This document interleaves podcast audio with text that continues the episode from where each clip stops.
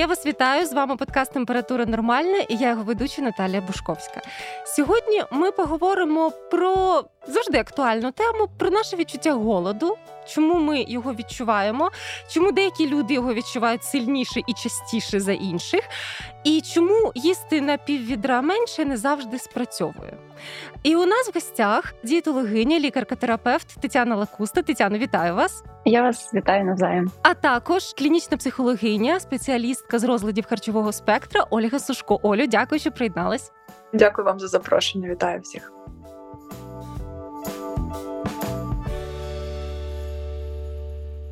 Ну от я згадала про те, їсти на піввідра менше. Знаєте, це оце від авторів простих рішень. Я думаю, будь-яка людина чула цю фразу, що треба просто більше рухатись, менше їсти, і ти схуднеш. Проте я знаю доволі багато людей, які, наприклад, повніші за мене, да, які при цьому їдять менше за мене, але мають набагато більшу статуру. І моє перше питання, напевно, про те, чи можна відноситись до нашого відчуття голоду та відчуття ситості як до якогось стандарту, якщо поговорити про фізіологію процесу.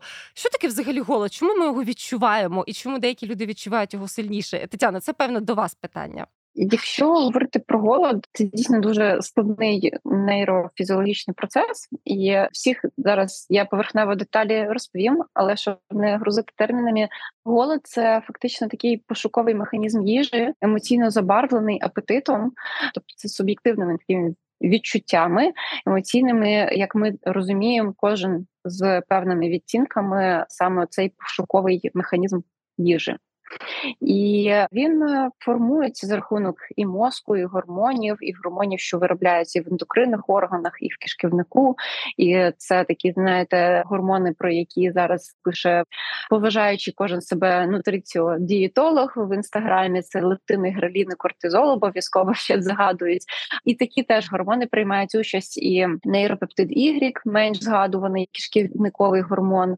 І голод він зовсім не сталий. Якщо це про нього вже говорити і про суб'єктивне сприйняття голоду, апетит він теж зовсім не сталий. Ми знаємо, що є і патологічні, і фізіологічні стани, при яких він і пригнічений збільшеним. Про це детальніше будемо говорити.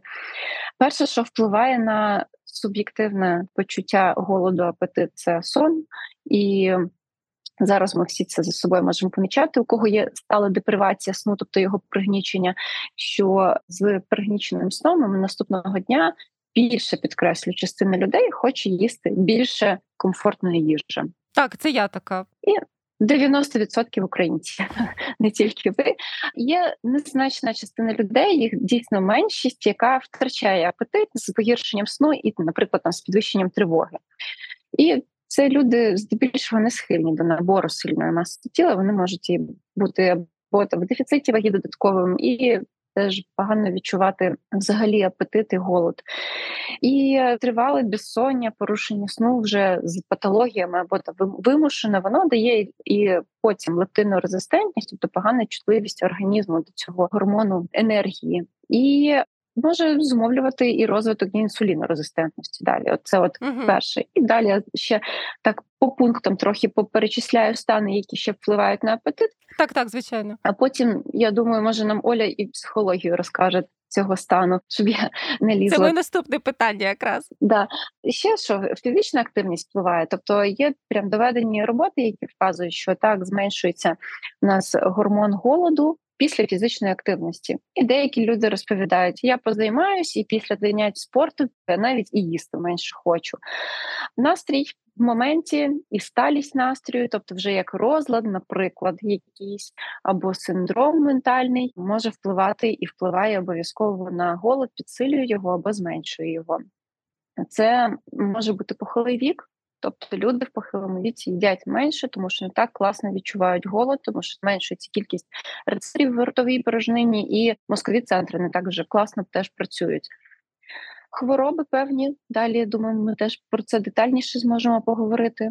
І напевно порушення графіку їжі. Просто не голодування інтервальні, дуже дрібне харчування, або дуже ситне великими порціями, дрібне за день це все впливає. Тобто не можна сказати так, що сталий процес. Це точно ні. Дякую, я зрозуміла. От якраз ви згадали про настрій, і я думаю, ми можемо перейти до пані Ольги з питаннями.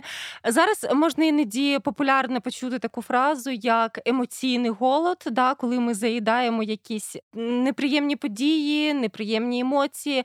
Взагалі, якщо казати про психічні та соціальні фактори того, що деякі люди їдять більше, що б в першу чергу назвали, пані Ольго?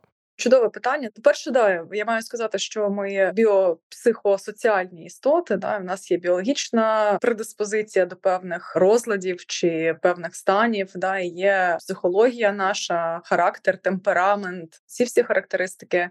І є, звісно, фактори виховання соціальні, фактори навколишнього середовища, то де ми зростаємо, в якій сім'ї і так далі. Якщо ми говоритимемо про більшу вагу тіла, то Люди можуть мати абсолютно різний темперамент, абсолютно різні е, характери. Але якщо ми говоримо, скажімо так, про переїдання, да не про більшу вагу тіла, так, то люди можуть їсти по різному і мати більшу вагу тіла. Якщо ми говоримо про переїдання, то дійсно часто буває так, що людина в такий спосіб в певний період часу навчилася долати певні емоційні стани. Їжа сама по собі це приємна річ, і харчування це щось приємне для більшості людей, і це вже певне позитивне підкріплення. Да? Коли ми говоримо про емоційні стани, ми долаємо щось за допомогою їжі, і вона сама по собі приємна, і ми позбавляємось тих неприємних емоцій, які ми могли би мати, якби ми не поїли.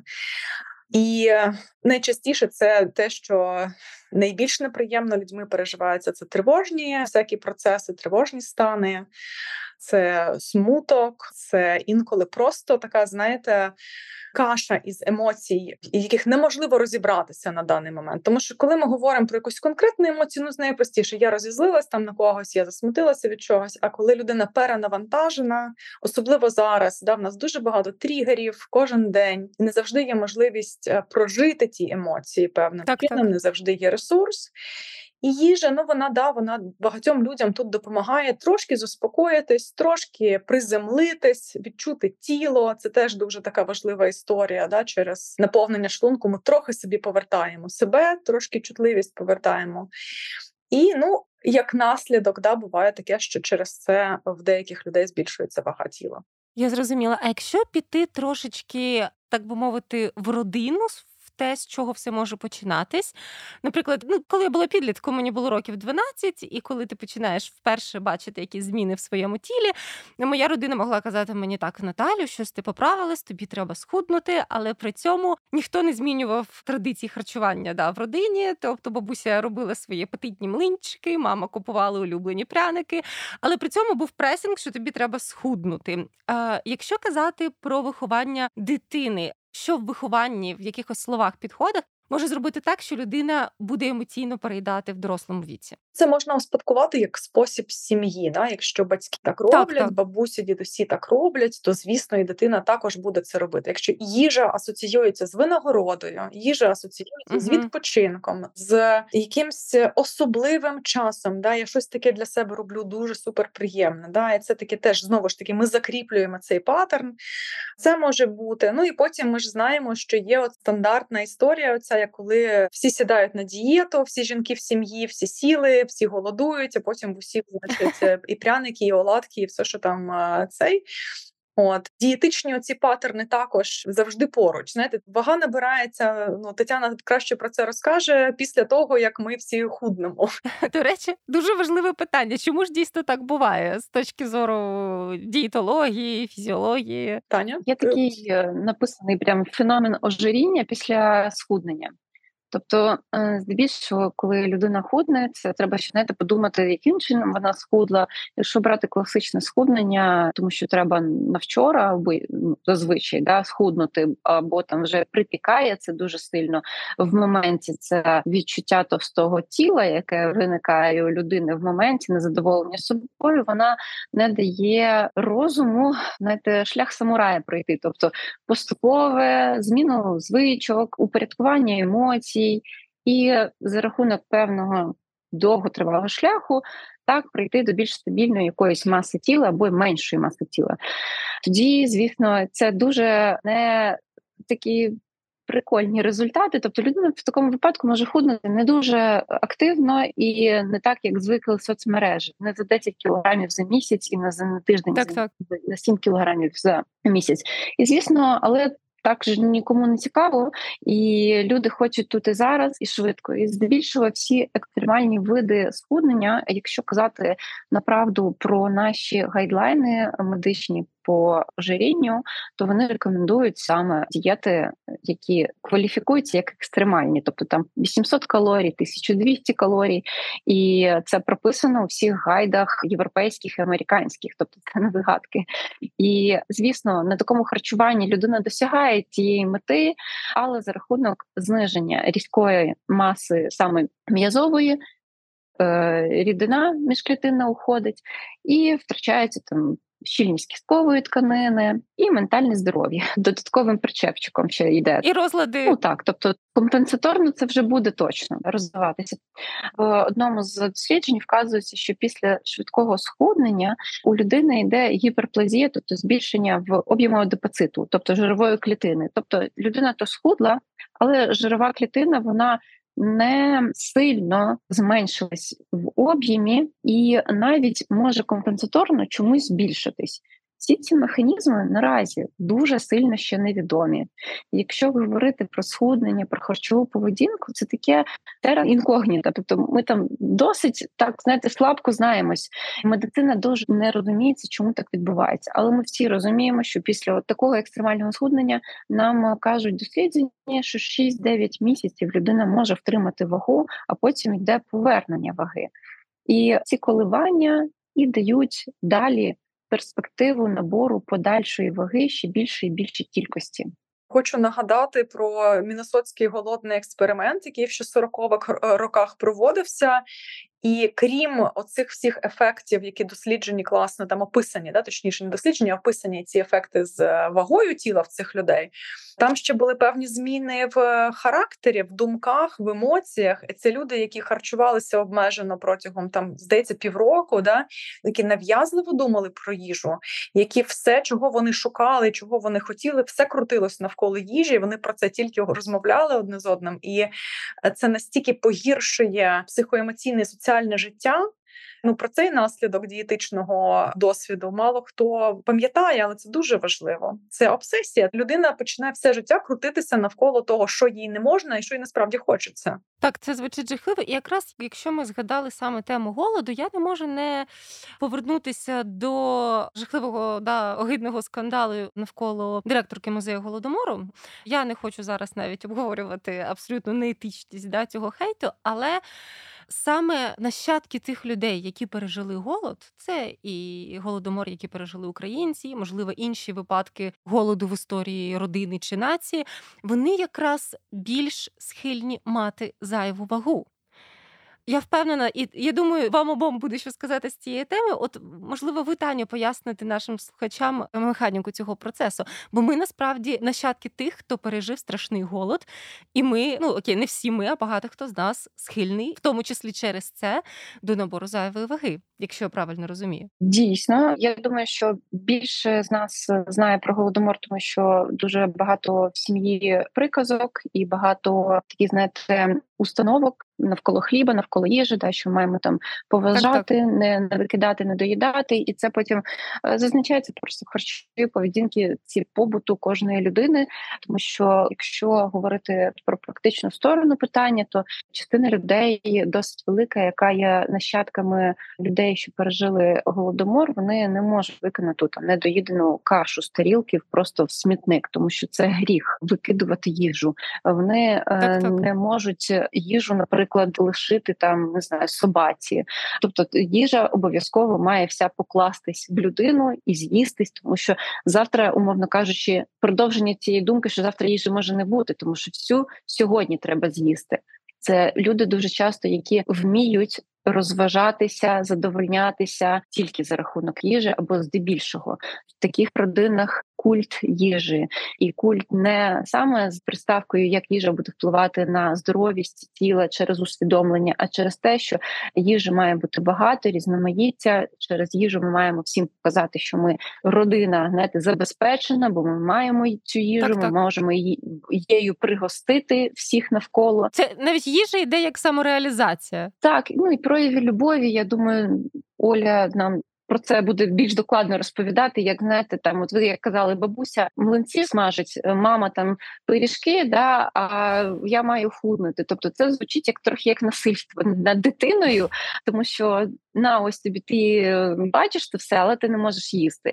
І в цьому є такий знаєте, парадокс жахливий, що суспільство хоче по одному певні традиції сімейні і історичні в нас інші, і тут конфронтація йде, і людина так, так. дійсно не розуміє що їй взагалі робити з цим всім. І тому маємо і наслідки цього всього, що жінки, які виховуються, умовно кажучи, на насаджених ідеалах певних соціумом, рекламою, бізнесом зовнішнього вигляду, вони хочуть швидких результатів, швидких, тому що ще раз це вже все підв'язано під дати, які треба вже от прямо на вчора було робити, тому що немає високого усвідомлення того, що це має бути лояльно гнучко з обережним ставленням до себе. А з іншого боку, є ключова культура, яка нам каже: їж, будь ласка, побільше, тому що ми знаємо, що було от нашими предками, і це дуже складно працювати з такими людьми в реальності потім. Але ж виходить, навіть генетично є схильність, тому що по суті вижили ті люди, які вміли зберігати краще жирові відкладення, грубо кажучи, да? І вони передали ці гени, які допомогли вижити своїм дітям, онукам, правнукам. А потім ми потрапили в світ, де їжі просто завались. Ну принаймні в більшості ситуацій. Вона не завжди зараз ця їжа, скажімо так, якісна, не завжди вона так, Коша. але вона точно калорійна, точно так. смачна, точно доступна. Так. І чим вона бідніша, чим вона. Типу, процесованіша, тим вона дешевша. І виходить таке замкнуте коло, а потім хтось приходить і каже: Та треба просто взяти і їсти на піввітра менше. Та? Тоді, можливо, ми знову трохи повернемось до питання інших впливів, наприклад, які медикаменти та які хвороби можуть посилити наше відчуття голоду, і як результат збільшити вагу. Стани такі патологічні є дійсно, які змінюють відчуття голоду, насичуваності і впливають на апетит. Це, по-перше, наприклад, фізіологічний стан, передменструальний синдром, друга фаза циклу, зміна гормонів, та циклічна. Так. Якщо це буває в циклі нормальності цього синдрому переменструального, то це може бути дуже помірне або регульована жінкою зміна апетиту, або там одноразова акція раз на два тижні перед місячними. А буває передменструальний дисфорічний розлад, коли набагато все сильніше складніше, і розлад проявляється і в переїданні, в тому числі. Буває стан порушення вуглеводного обміну від початкової інсулінорезистентності при діабету діабету, при яких теж змінюється апетит. Буває лептинорезистентність, це вже як знаєте, це не хвороба, це як стан, який набуває людина з надмірною масою тіла. При тому при всьому апетит в неї вже значно вищий, і гормони голоду достукатись до її центрів мозку можуть набагато складніше. Ще є купа захворювань вже ментального спектру, як депресії, нереалізований тривожний розлад і ціла купа всіх видів РХП, яких я ну, думаю, Олю передам на рахунок ментальних станів їй слово там теж завжди так, так змінюються апетити голод. Да, ну Таня вже згадала про депресивні розлади, про тривожні розлади. Тут правда треба трошки уточнити, що воно не однаково впливає. Деякі люди перестають їсти, коли в них депресивний розлад, деякі люди набагато більше їдять. Є ситуації, коли немає розладу, але, наприклад, не знаю, в людини сталася якась подія, яка для неї була приголомшливою настільки, що вона не може це якби осмислити, да, переварити, і ну підвищеним бажанням їсти реагує на, на такий емоційний стан. Стан. Тобто ми говоримо про не знаю ситуацію втрати важливої людини. Да? І я часто стикаюся з тим, що люди їдять, наприклад, на ніч, щоб не думати про те, що там сталося. Да? Там якась така от важка, наприклад, втрата. Ну і звісно, що да, розлади харчової поведінки це наш основний те, чим я займаюся дуже багато. Звісно, там ну в залежності від розладу ми матимемо різні картини. Да? Деякі люди намагаються перестати їсти, і одному відсотку людей вдається перестати їсти, решті не вдається. і Там виникають різні компенсаторні механізми, при яких людина починає все таки переїдати. І е, там, в залежності вже від розладу, чи компенсує, чи не компенсує те, що вона переїдає. Я зрозуміла. А як людині зрозуміти, що напевно вона вже має розлад харчового спектра, і можливо потрібна допомога спеціаліста? Ну, зазвичай людина відчуває дискомфорт стосовно тих симптомів, які в неї є, але є розлади харчової поведінки. Ми називаємо це егосинтонність, коли вони настільки людині, скажімо так, підходять uh-huh. а, і вони не бачать це як проблему. Да, Там це особливо стосується нервової анорексії, коли вони люди не звертаються просто ніколи. Да, В них все гаразд, навіть при тому, що їх вже в реанімацію забирають, але вони кажуть, що та ну якби я не худа, uh-huh. да, там, чи так, я не худий. Але нервова булімія і переїдання все таки частіше люди звертають увагу, що щось іде не так. Хоча я чула про випадки, коли люди все життя живуть з нервовою булімією, наприклад, і вважають це варіантом нормальної харчової поведінки є такі історії. Але коли є дискомфорт, коли є відчуття, що щось іде не так, чи там десь почуття сорому виникає, тоді вже ну люди зазвичай е, ну і ясно, що тіло ламається в якийсь момент, так, бо так. з розладом харчової поведінки, просто з точки зору життя, е, біології, ну це дуже складно. Вони дають е, просто жахливі наслідки для тіла, і ну коли ти з тими стикаєшся, то вже все, якби ти біжиш по допомогу, шукаєш її. Часто розлади харчового спектра якраз починаються після намагань схуднути, да? їсти менше, тому що це починається часто в підлітковому віці і кажуть, що все молодшують ці розлади, дівчата намагаються все раніше підійти під якісь стандарти. Які методи дієтологів, нутриціологів, фрази в інстаграмі, да, чи на Ютубі або на консультації мають насторожити або е, дорослу людину, або можливо батьків, які привели дитину на консультацію таке теж може бути.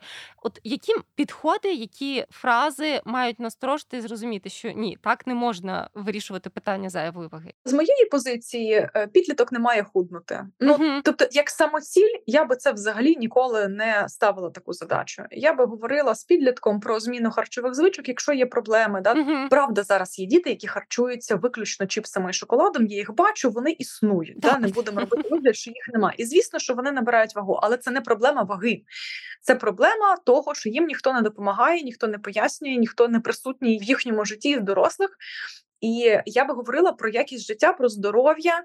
А звісно, коли починається соромлення через вагу, оце для мене червоний прапорець. Що від такого спеціаліста краще тікати, тому що сором хороших результатів мало коли комусь дозволяє добитись.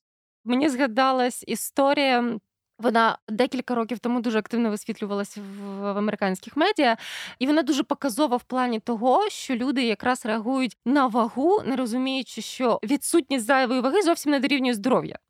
Це теж була історія підлітка, який харчувався, напевно, лише якоюсь колою, картоплею, фрі і чимось ще. І закінчилось тим, що він потрапив в лікарню з дуже серйозними проблемами зі здоров'ям. Здається, в нього навіть зір почав дуже різко падати. Втрата зору, тому що був брак. Купу важливих вітамінів, і коли батьків запитали, чому ви не зреагували, вони сказали, але ж його вага була нормальною. Ну і це показало насправді наскільки ми сконцентровані на цифрах, на параметрах, а не на суті здорового способу життя, скажімо так. При тому, що ну от ми з Тетяною багато це обговорювали. а Скільки ну цих випадків, коли людина виглядає нормальною, але при цьому має діагноз нервова анорексія типової mm-hmm. форми, коли людина чується на ті самі 800 калорій, 600 калорій, безкінечно тренується, організм адаптувався до цього всього, і вже ну типу він просто нічого не віддає, жодного так, жодного програму, да, і людина безкінечно нещасна, але вона виглядає товстою для звичайних спостерігачів ззовні. Таню, трохи Ольга пояснила. Можливо, е, ти насправді багато пишеш на цю тему в інстаграмі, в Фейсбуці. Мені подобаються ці дописи.